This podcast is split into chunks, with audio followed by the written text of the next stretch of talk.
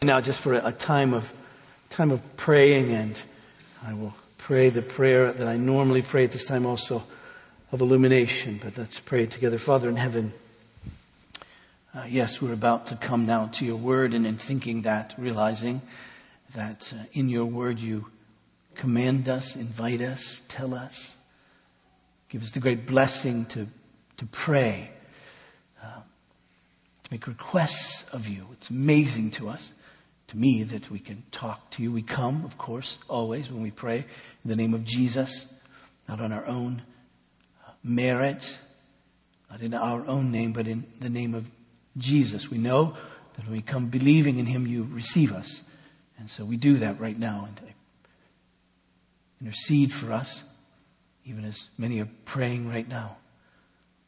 Father, we, we lift many in our congregation to you uh, on this on this day those of us who are suffering in a variety of ways that need your help and strength. Um, to know that we have purpose, to know that we belong to you, to know that you care for us. And so I pray that you would be with those in our congregation who are suffering and suffering perhaps at points of discouragement or depression, suffering economically, suffering in terms of relationships that are disjointed and bent and need to be reconciled. And so we pray, God, that you would do that work among us. Some even suffering uh, physically. We pray for Marjorie Miller as she uh, fights cancer, and we pray for our dear Meki Santee as well as she as she fights this cancer, and that you would bring healing uh, to each of them. We we pray for uh, Dwayne Gertz's family on the death of his mom, Ray Buckingham's family on the death of his mom. So, Father, we know grief. We're acquainted with it. We know Jesus, you are acquainted with it.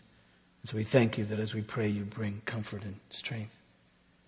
Uh, Father, we, we are concerned about the world in which we live, the nation in which we live. Violence has become such a great part of our life, in addition to all of the other sins that seem to beset us of greed and selfishness and pride, warring against one another. And so we pray that you would help us as a, as a people to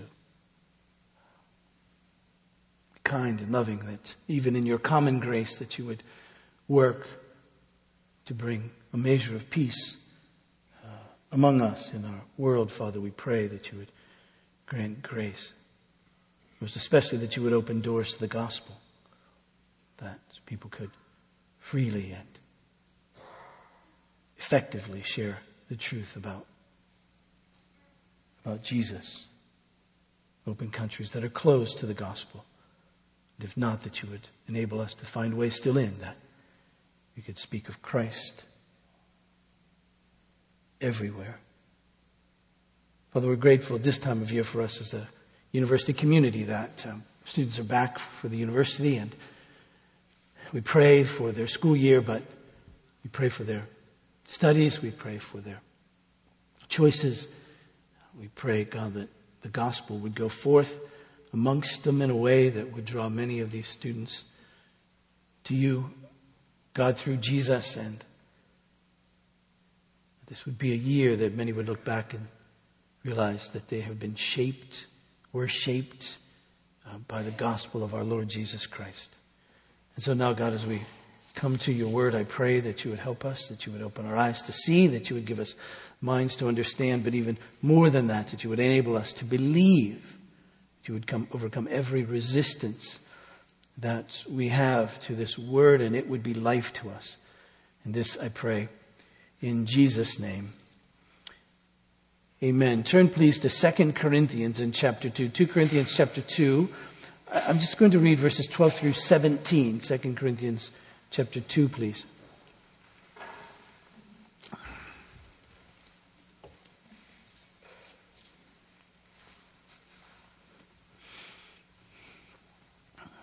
Hear the word of God, verse 12. When I came to Troas to preach the gospel of Christ, even though a door was open for me in the Lord, my spirit was not at rest because I did not find my brother Titus there. So I took leave of them and went on to Macedonia. But thanks be to God who in Christ always leads us in triumphal procession and through us spreads the fragrance of the knowledge of him everywhere. For we are the aroma of Christ to God among those who are being saved and among those who are perishing. To the one fragrance from death to death, to the other fragrance from life to life. Who is sufficient for these things? For we are not like so many peddlers of God's word, but as men of sincerity, as commissioned by God in the sight of God, we speak in Christ. Now just very quickly, just this passage, it sort of falls out like this. In verses 12 and 13, Paul gives kind of an, a logistical summary for us. Uh, we've been reading about his, his relationship with the church in Corinth, his, his writing to them and his plans to see them and all of that. And so this is kind of a, a bit of a catch-up summary there. But then in, in, in verses, in verse 14 and 15, he gives us a couple of images metaphors, illustrations, gives us a couple of images for us um, to, to grab a hold of, I think, pictures to keep in our minds that will, that will help us. It'll help us uh, in the dailiness of life. It'll help us um, when we think life is purposeless. Uh, it will help us when we wonder if there's anything at all happening, going on in the cause of the gospel of our Lord Jesus. Uh, when we're thinking about those things, that this picture, um, this picture will, will help us. Uh, it describes um, what God has done and what God is doing in Jesus, doing in Paul's ministry, uh, certainly doing and has done in the church, the real church, and doing and has done in, in our lives. And, and, and, and what we'll see, I think, which should thrill our souls, is that it's really, really, really, you got that? God's doing, right? It's really God's doing. And that, again, should thrill us. That should give us great hope. It brings joy to Paul. He rejoices in all of this. But, uh, it should thrill us. So if we can get this picture in our minds and let you play with it for the rest of your life in there, uh, I believe it will be a great benefit to you. Because we see the last point. He speaks of the fact that we're not sufficient for this, that only God is, and only God can make us sufficient for this. So, so that's where we're headed, all right? Now, this little first part is just kind of a logistical summary. Paul talks about the fact, he says, when I came to Troas to preach the gospel of Christ, even though doors opened for me in the Lord, my spirit wasn't at rest because I didn't find my brother Titus there. So I took leave of them and went to Macedonia. Remember, Paul's been really troubled by this church in, in Corinth. So much so, you remember, he made a painful visit to them and things didn't go well, so he wrote a tearful letter to them and, and he sent Titus with it. And as soon as he sent Titus off with it. It was, it was, it was overwhelming to him. He was burdened by it. How are they going to receive it? What's going to happen? Are they going to respond well to it? And so he just said then, uh, he, he, after he sent Titus, he, he went on from Ephesus where he was to Troas. Now, we don't know if Paul had decided ahead of time or had had, had asked Titus ahead of time to meet him in Troas after a certain point in time, why he went there, to meet Titus. We, we suspect he had some um, expectation of meeting Titus there, but he didn't. Titus didn't show up, so he, he, he didn't have any reports at all about what happened to this letter that he had written that he was in tears about. And so it concerned him. And, and this is just, I'm not going to do anything with this, but it's just remarkable. Paul said that a, a door was opened for him in Troas. That's his language to say that there was a door open for him to do what it is that he did, which was preach the gospel. Now, Paul, on many occasions, asked the church to pray for him that a door would be open. You, you get the metaphor, you get the image there. Uh, we use that language, oh, a door was open for me, blah, blah, blah, that sort of stuff. What Paul means by that is he, he wants to have an opportunity, a productive opportunity to share the gospel. And that's what he lived for. But he so loved the people in Corinth. And he was so therefore distracted by his concern, his love for the people in Corinth, that he couldn't even stay there to take advantage of that open door. I, I, don't know what to do with that, but just let it sit with you for the rest of your life. But, but just that, just we realize then uh, how significant all of this was to Paul. It, brings, at least to me, it brings to us, I think, a real sense of reality to who Paul is and to his relationship with the church in Corinth. This is a real man.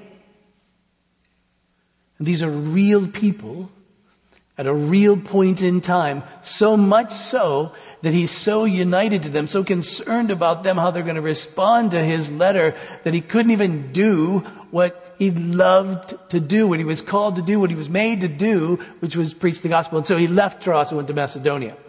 Now we'll find in chapter 7 that he meets up with Titus in Macedonia and gets a good report and all of that. But now he just sort of digresses from his travel plans and he begins to lay out something that's true for him in his ministry, something that's true for all in ministry, something that's true of the church, something that's true for believers. And, and, and it's a, he gives it to us by way of this picture. He says, verse 14, but thanks be to God who in Christ always leads us in triumphal procession and through us spreads the fragrance of the knowledge of him everywhere. Now, what Paul is laying out is something that would have been very familiar to those who are reading this, this letter, not so familiar to us, this idea of a triumphal procession. Now, if, if I used as an illustration something like, well, you know, being a Christian is like baseball. You'd wonder what I was getting at. I would too. But you know what baseball is, so you'd go, okay, I, I can sort of, and if you don't know what baseball is, what are you doing here? But, uh, but, but you, you, know what, you know, or, or if, if, the Christian life is like a department store, but I, those images ring something in your head for good or for ill. And, and, but this one, a, a, triumphal procession, what does that, what does that really mean? Well, that was, a triumphal procession in ancient Rome was, took place when a general had won a decisive battle decisive battle uh, where he extended, if you will, the empire in some great way. And, and the battle was, was majestic uh, by the number of the enemy killed. You had to kill at least 5,000 one campaign. And you conquered completely and a number of other criteria. And, and, and if that was the case, then it was declared a triumph.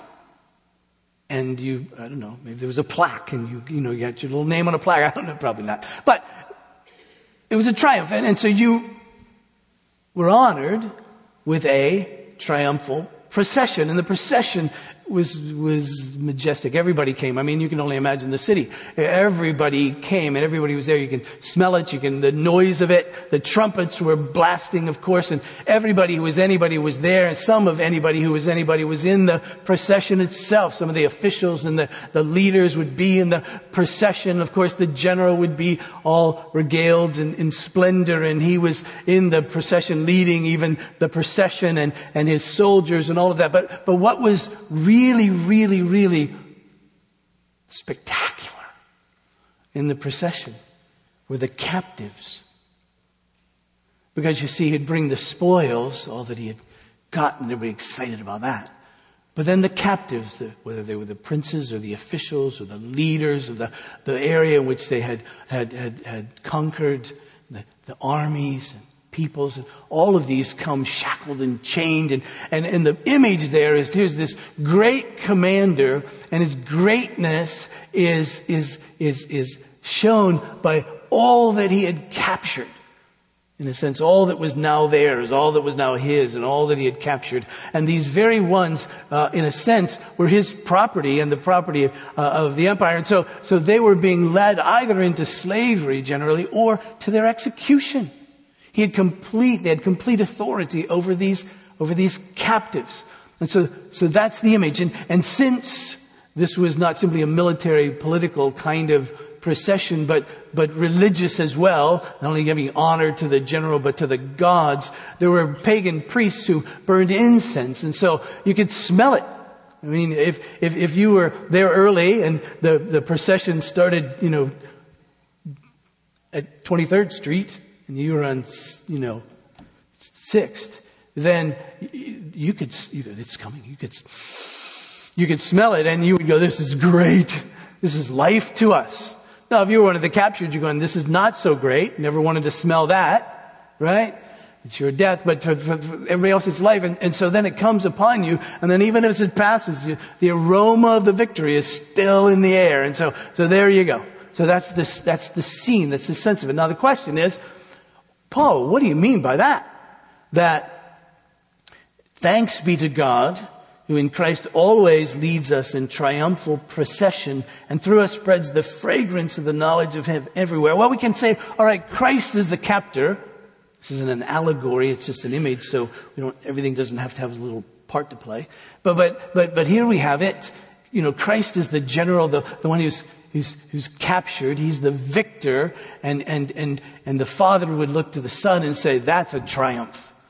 You get a procession, you know, that you get a parade for this. In fact, we, we read a bit about this using this kind of language in Colossians and chapter 2 and verse 15 describing um, what happened by way of the cross. He, that is uh, Jesus, disarmed the, the rulers and authorities and put them to open shame by triumphing over them in him. And so, so, so God defeated all the rulers and authorities, all those uh, spiritual powers and demons and the Satan and all, and all that they influence through the cross of Jesus. And so now here's the triumphal procession. And I really, as I read this, I, I really wanted for Paul to be part of the, the conquering heroes in this image. But it appears not, and here's why. Because you see, Paul's whole point to the church in Corinth is that through his suffering, God would be glorified and the gospel would go out through his suffering. That, that, was the big problem. They looked at Paul and said, we don't like the gospel you preach because we don't like the, like, the life you live. The life you live is a life where you're being persecuted for the sake of Christ. You're suffering. For, we don't want that. We'd rather have a gospel that says there's none of that. And so to see you makes us uncomfortable. So we'd rather listen to others as they give us their version of the gospel. We don't want this, we don't want this one that has anything to do with, with suffering at all. And, and so, but Paul was trying to make the case, no, no, no, no. My suffering is actually my credential as an apostle. And so you need to understand it's your credential too in being a follower of Christ. It comes with it. And so what we find here is that, that Paul is amongst the captured. Paul is amongst the conquered. In fact, they should have known that in the first letter he wrote to them, 1 Corinthians chapter 4, uh, verse 8, he's having a, well, a bit of fun with them. He's, he's being a little sarcastic because they think the Christian life is, is all peaches and cream.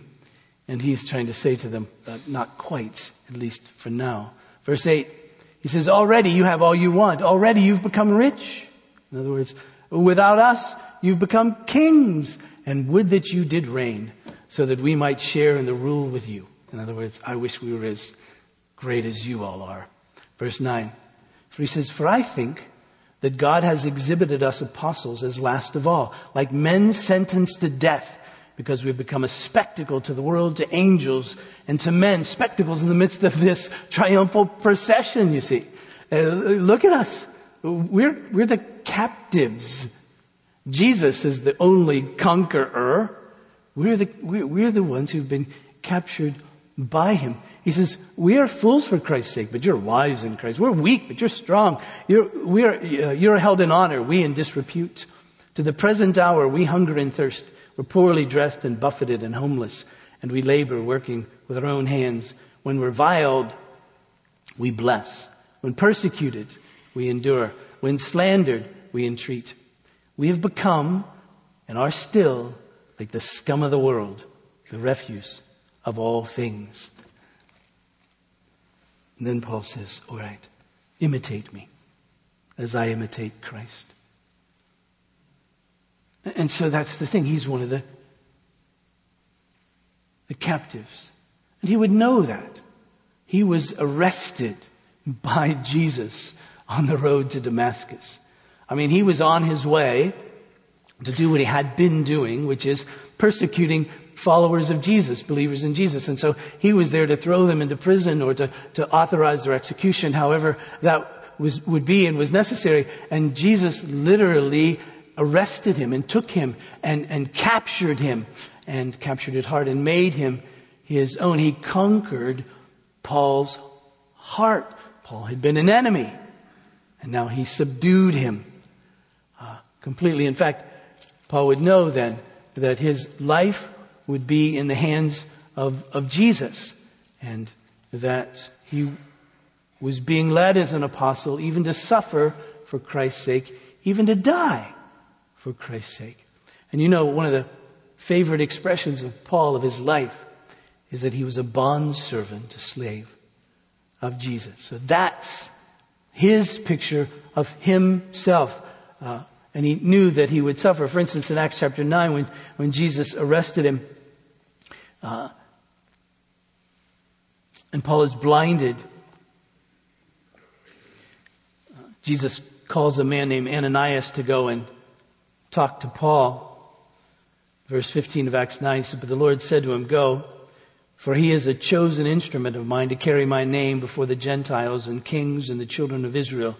For I will show him how much he must suffer for the sake of my name. And so Paul knew, Paul in 2 Corinthians chapter 1, verse 5, he says, For as we share abundantly in Christ's sufferings, so through Christ we share abundantly in comfort too. Then in chapter 4 of 2 Corinthians, verse 7, familiar passage, Paul says, But we have this treasure in jars of clay to show that the surpassing power belongs to God and not to us. For we're afflicted in every way, but not crushed, perplexed, but not driven to despair, persecuted, but not forsaken, struck down, but not destroyed, always carrying in the body the death of Jesus, so that the life of Jesus may also be manifested in our bodies. For we who live are always being given over to death for Jesus' sake, so that the life of Jesus also may be manifested in our mortal flesh, so that death is at work in us but life in you. Paul had written a similar thing to the church in Rome.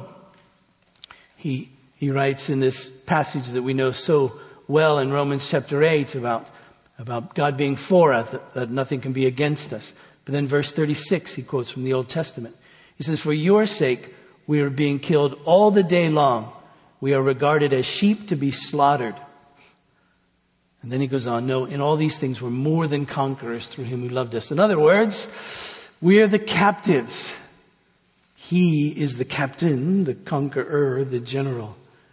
And through him, even as his bond slaves, suffering for his sake, even to our death, will conquer.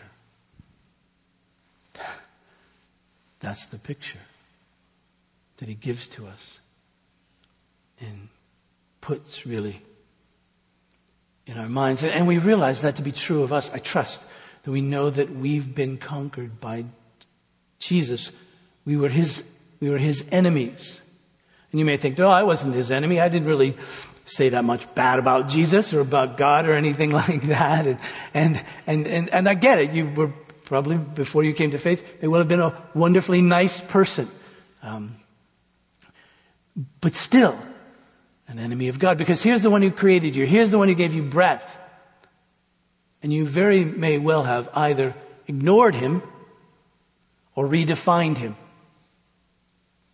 That's being his enemy. In fact, Paul puts it uh, almost what I would say quietly or matter of factly in Romans chapter 1 begins this verse 18 in, in, in, in, a way that kind of captures at least my attention and it, it makes it seem very dramatic. He says, For the wrath of God is revealed from heaven against all ungodliness and unrighteousness of men who by their unrighteousness suppress the truth. For what can be known about God is plain to them because God has shown it to them. For his invisible attributes, namely his eternal power and his divine nature, have been clearly perceived ever since the creation of the world in the things that have been made, so they're without excuse. Now, to me, I'm expecting the next sentence to be a huge blast. And, and, I, and it is, but it doesn't seem it. Verse 21, for although they knew God, they didn't honor him as God or give thanks to him. And I think about that and say, that's it, isn't it? That's it, isn't it? We didn't honor him as God or give him thanks. You see, I would say, put it like this we didn't worship him. Because worship, as we've said over and over again, is, is giving thanks to God for what he's done for us, praising him for who he is, and humbly submitting to him in joyful obedience.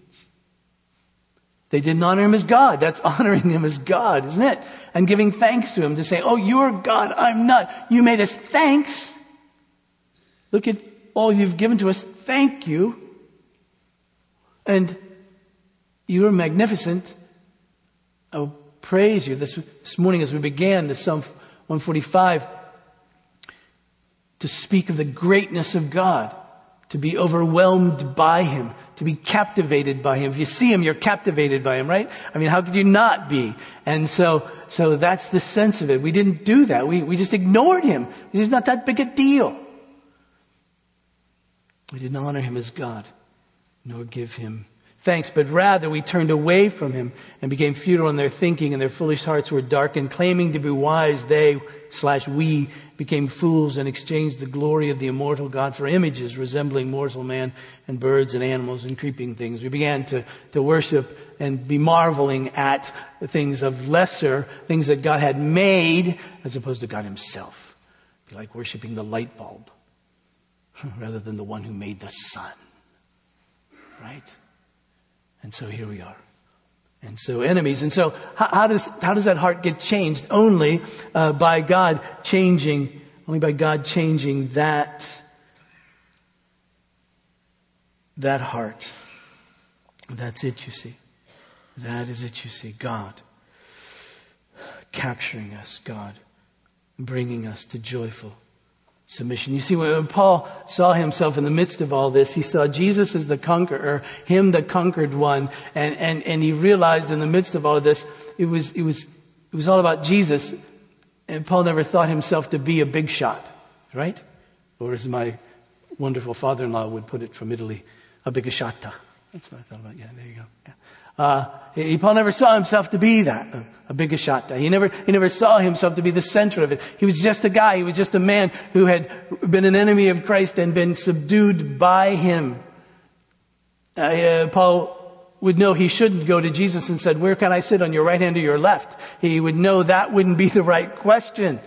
Because he would look and he would realize that he had been slave to sin. Now he's freed from that, but a slave to righteousness, a slave to Christ. And he would look and say, I'm still his bondservant. And so I still look to him, uh, for all that I am and all that I, I need. And so that, that's the image here. Paul, uh, saying, I've been captured.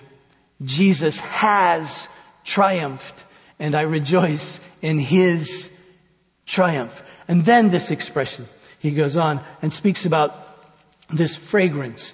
He says, and through us spreads the fragrance of the knowledge of Him everywhere. And so Paul said, this is what God is doing through us. Don't you see? Even through our suffering, He's spreading the, the, the knowledge of Christ everywhere. Remember in the triumphal procession, there was the incense and and it would spread the fragrance of the victory everywhere. That's what we're doing through our lives as believers in Jesus. As we live our lives, as we speak of Christ, that's what's happening. He said, this is going everywhere.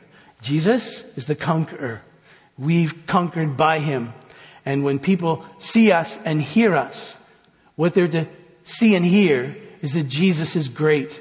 When in the triumphal procession, the crowds saw those who had been conquered, what they saw was that the general was great because he conquered this mass of people. He conquered the prince. He conquered the officials of the, of the other land. And, and he must be great in order to be able to do that. And so when people see us, you see, what they're to see in us and what they're to hear from us is that Jesus is great. Remember what Jesus said? That they're to see your good works and glorify your Father in heaven. So we pray so much, God, please make us be a people that lives, that speaks in such a way that when people see us, they say, Oh, God must be great. See, that's, that's the thrill of life. When people see that, when people hear that, when people turn to Him. That's why when we give, we pray that God enable us to give in such a way that people will be helped in the name of Jesus and give thanks to Him. Not to us but to give thanks to Him. That's the goal of it, you see. And that's what Paul says God is actually doing. He's, he's through us, through our lives, through our lips. There's the fragrance of Christ that's going, that's really going everywhere, know it or not. You see, I think Paul was pretty discouraged when, when, when he sent Titus off with this letter, so discouraged that he couldn't even share the gospel in Troas. Uh, and, and so he had to run off to Macedonia in hopes that he would find Titus there. He was really discouraged. And, and, and I think then what comes to his mind was, wait a minute, wait a minute, what's life like? What's life really like? All right, I am suffering, but I'm suffering because I'm a captive of Christ, and I'm, I'm suffering so that the fragrance of Him will be known everywhere. And that's what the world needs. That's what we need to be doing, isn't it? To, to be making Christ known. Now, to make Him known, of course, means we have to know Him. It isn't just that we're listing facts about Jesus. We have to, and that's good. And there are facts to know about Jesus. We don't have those facts, right? We don't know him. But, but to really have a knowledge of him that we can spread, a real knowledge of him. The old theologian says, say, say it like this, that to know God means that he's had dealings with you. To know him means that he's had dealings with you real dealings with you. Paul knew Jesus had had dealings with him. He knew that. But he's had dealings with us. And we know that he has had dealings with us when he's convicted us of our sin, right? He's dealt with us. He's convinced us of our sin. He's convinced us of our need for him. He's shown us the truth of the cross. He's shown us the righteousness that's in him. He's shown us all that in such a way that he's had real dealings with us. We've learned to depend upon Him, to, to, to, to trust Him, to hope in Him. He's our joy. All of that result of His dealings with us. So we know Him in such a way that we desire then to make Him known. And we can make Him known because we speak of Him. And our lives are shaped by Him. And you see, that's, the, that's this fragrance. But notice about this fragrance too. It's, it's an aroma. It's an aroma. And these two words taken together, fragrance and aroma, if you're an Old Testament reader, you know that that harkens you back to expressions in the Old Testament of sacrifice. Whether it's grain offerings or drink offerings or burnt offerings. Oftentimes they were put together in a sense, in sequence, in such a way that the end result was that it became a sweet, old language, a sweet smelling savor or a fragrant aroma to God. And Jesus, first and foremost, is that fragrance, that sacrifice. Ephesians 2. I'm sorry, Ephesians 5 and verse 2. The apostle writes this. He says, And walk in love as Christ loved us, loved us and gave himself up for us, a fragrant offering and sacrifice to God. So Paul saw himself not only as a conquered rebel, but also as a living sacrifice. And that living sacrifice would be a fragrant aroma. But notice this. This surprised me when I read it again. Verse 15, verse 14. I'm sorry, 15. For we are the aroma of Christ to God first and foremost. In other words, we're to be a sweet smelling savor to God. Our lives are to be when, when, when, when, when God smells, sniffs, He is to smell in us Jesus. Friend who's blind who smells really well, and he can discern people by their smell, which is really intimidating. Uh, you wonder, what do I really smell like to this guy? But, but he, he can, oh, hi, Bill. You know? And, uh, when God smells us, he should say, Oh, Jesus. We're the aroma of Christ to God. And, and the reasons for that, of course, is his son gave himself. It was a sacrifice. We give ourselves in sacrifice. We're to take up our cross, which means we're to die to sin, put it to death, to sacrifice. So that we can live for God, so that we can love others. In fact, Paul puts it dramatically of his own life in Colossians in chapter 1, verse 24. He says, Now, I rejoice in my sufferings for your sake, and in my flesh I'm filling up what is lacking in Christ's affliction for the sake of his body, that is the church, of which I became a minister, according to the stewardship from God that was given to me for you, to make the word of God fully known, the mystery hidden for ages and generations, but now revealed to the saints. Now, when Paul says that he's filling up what is lacking in Christ's affliction, he isn't saying that there was any atoning sacrifice, affliction, suffering of Jesus that was missing. Jesus suffered and it was finished. He paid for all the sins of sinners for those who would believe and all of that. But Paul's saying now, for us as believers in Jesus, as we live out this life, there is suffering for Christ's sake, and maybe in the suffering that comes of speaking of Jesus and the persecution that may come our way. It may come in the, in the, in, in Paul's life as he goes from one place to another and sacrifices his life for the sake of the gospel. That's the sense in which he means it. But that's when, when the Father smells that, he smells Jesus. And when he smells our suffering and he smells sacrifice for the sake of Christ, he smells Jesus. That's a comfortable smell for him, if you will. It's a, a, a, a smell that is familiar to him, that, that he loves. And so Paul says, my suffering isn't, isn't a bad thing in that sense. It's the smell of Christ. But notice, for we are the aroma of Christ to God among those who are being saved and among those who are perishing. To the one a fragrance from death to death, to the other a fragrance from life to life. He says, listen, here's, here's the situation when this smell of Christ to God and this aroma of the gospel, when we live it, when we speak it, most especially when this knowledge of Christ goes out, it, it, it comes to two different noses. I mean, Paul divides humanity not on the basis of economics, not on the basis of social status, not on the basis of ethnicity, not on the basis of race.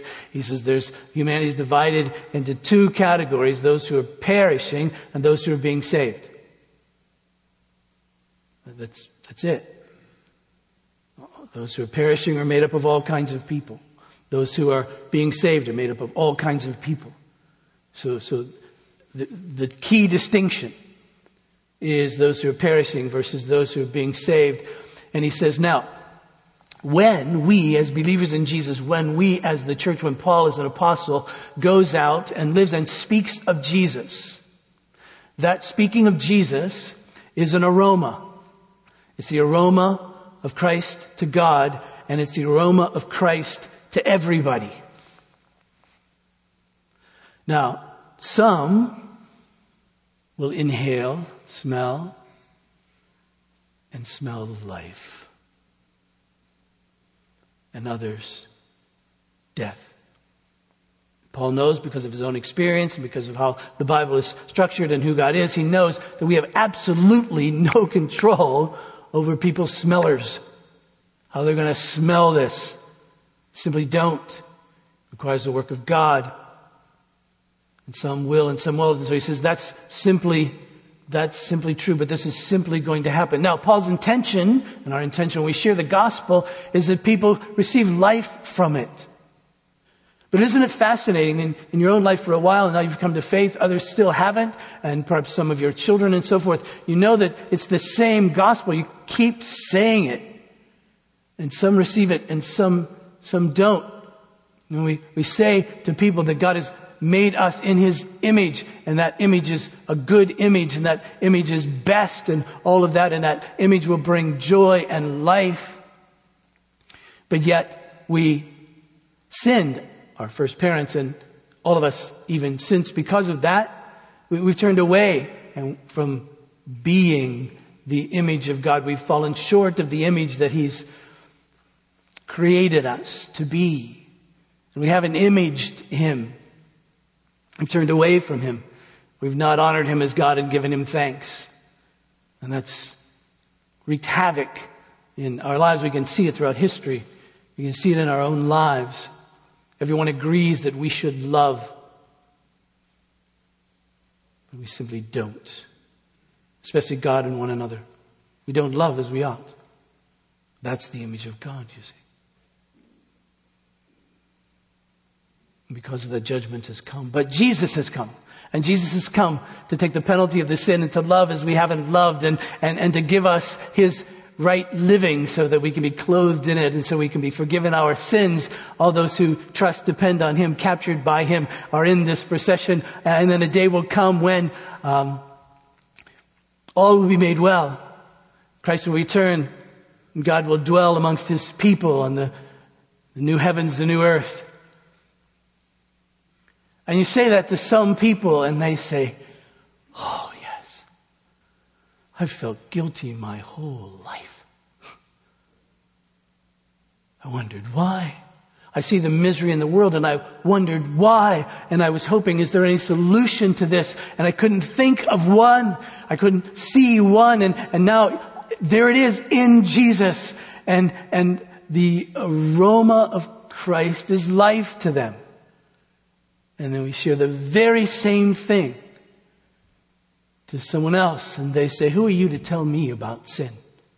Who are you to tell me about God? Who are you to tell me about my life? And we say, we're, we're not anybody really to tell you. We're just this captured slave of Jesus, you know. Uh, uh, so we're not anybody. We're not the biggest shot here. He's the biggest shot, and we're telling you about him because he's the one who comes and conquers. And and and they say, but you know, this Bible it's mythical. You know that Jesus is just a mythical character in the midst of that. Haven't you read the Da Vinci Code?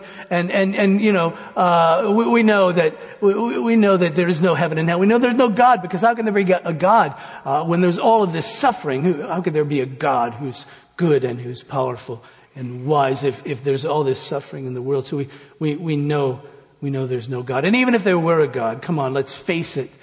Uh, all we need to be is sincere, trying. Surely he wouldn't condemn anyone who was sincere, who was trying.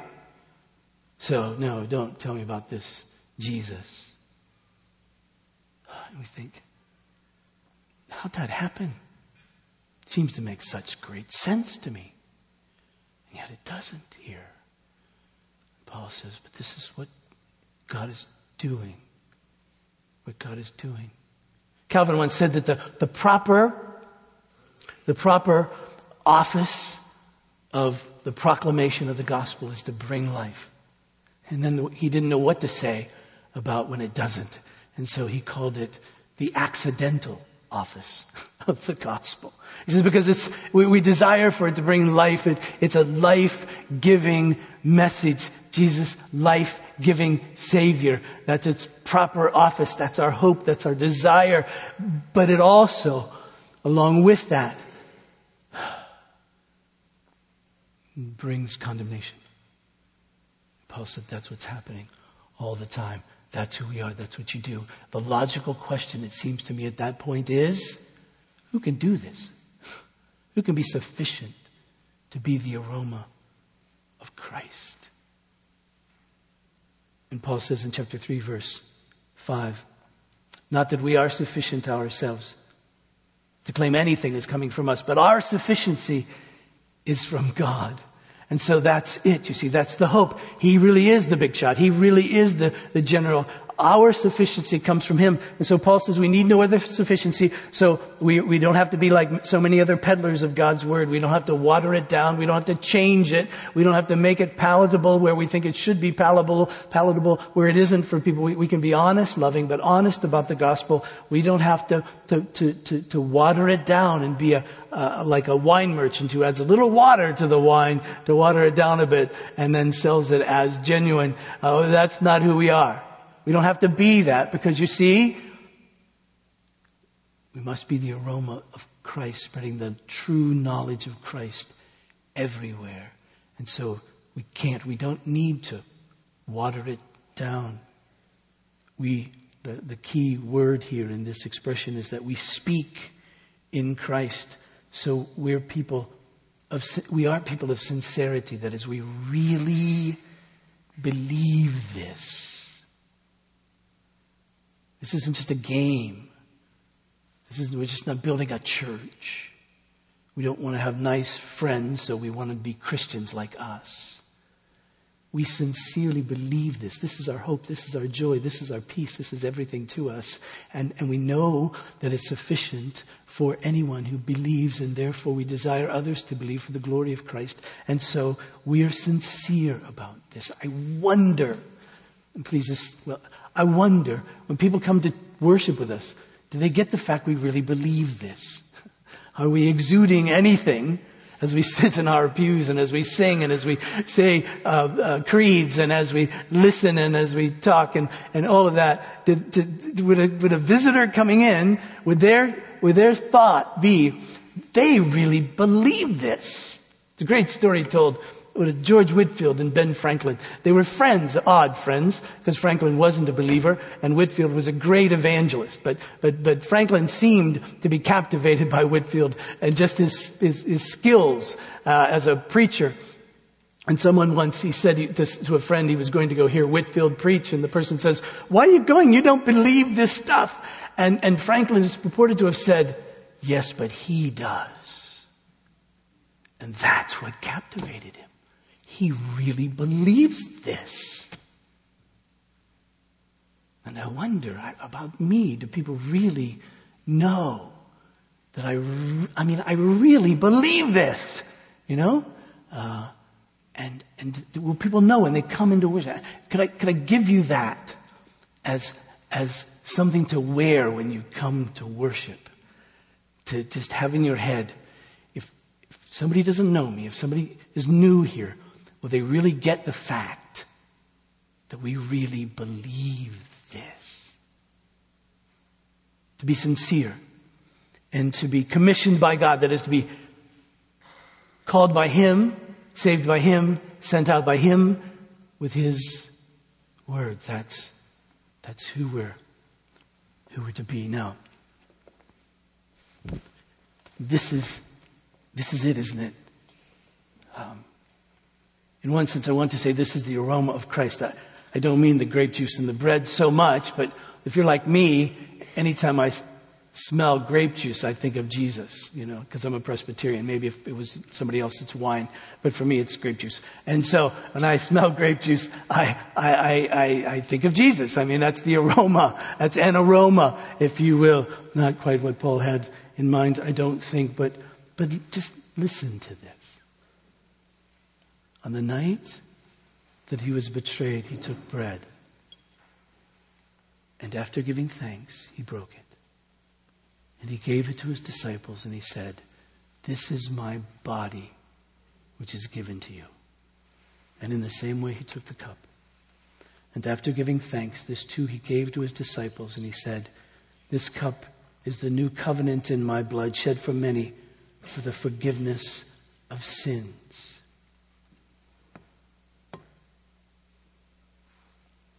Is that your life? Is that your life? If that's life to you, then you too exude the aroma of Christ. You spread the knowledge of Him everywhere.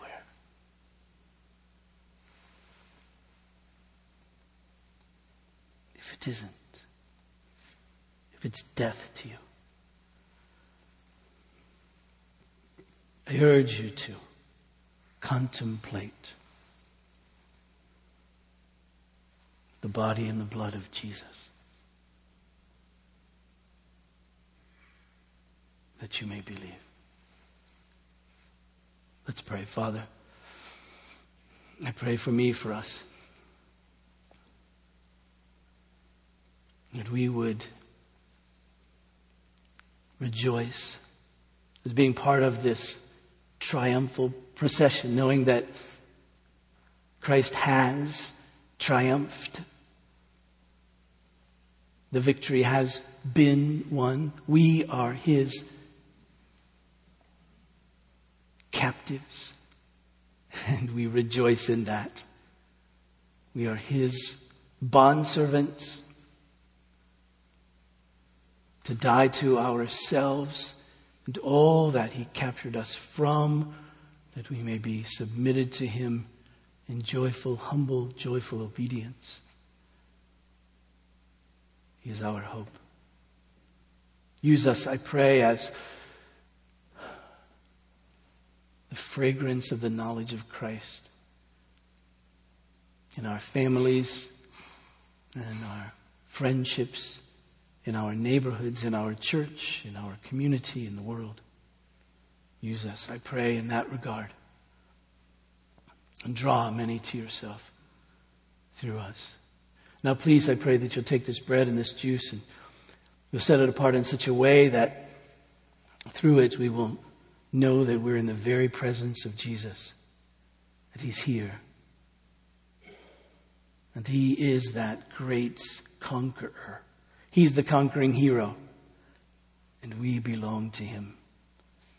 May that thrill our souls. In Jesus'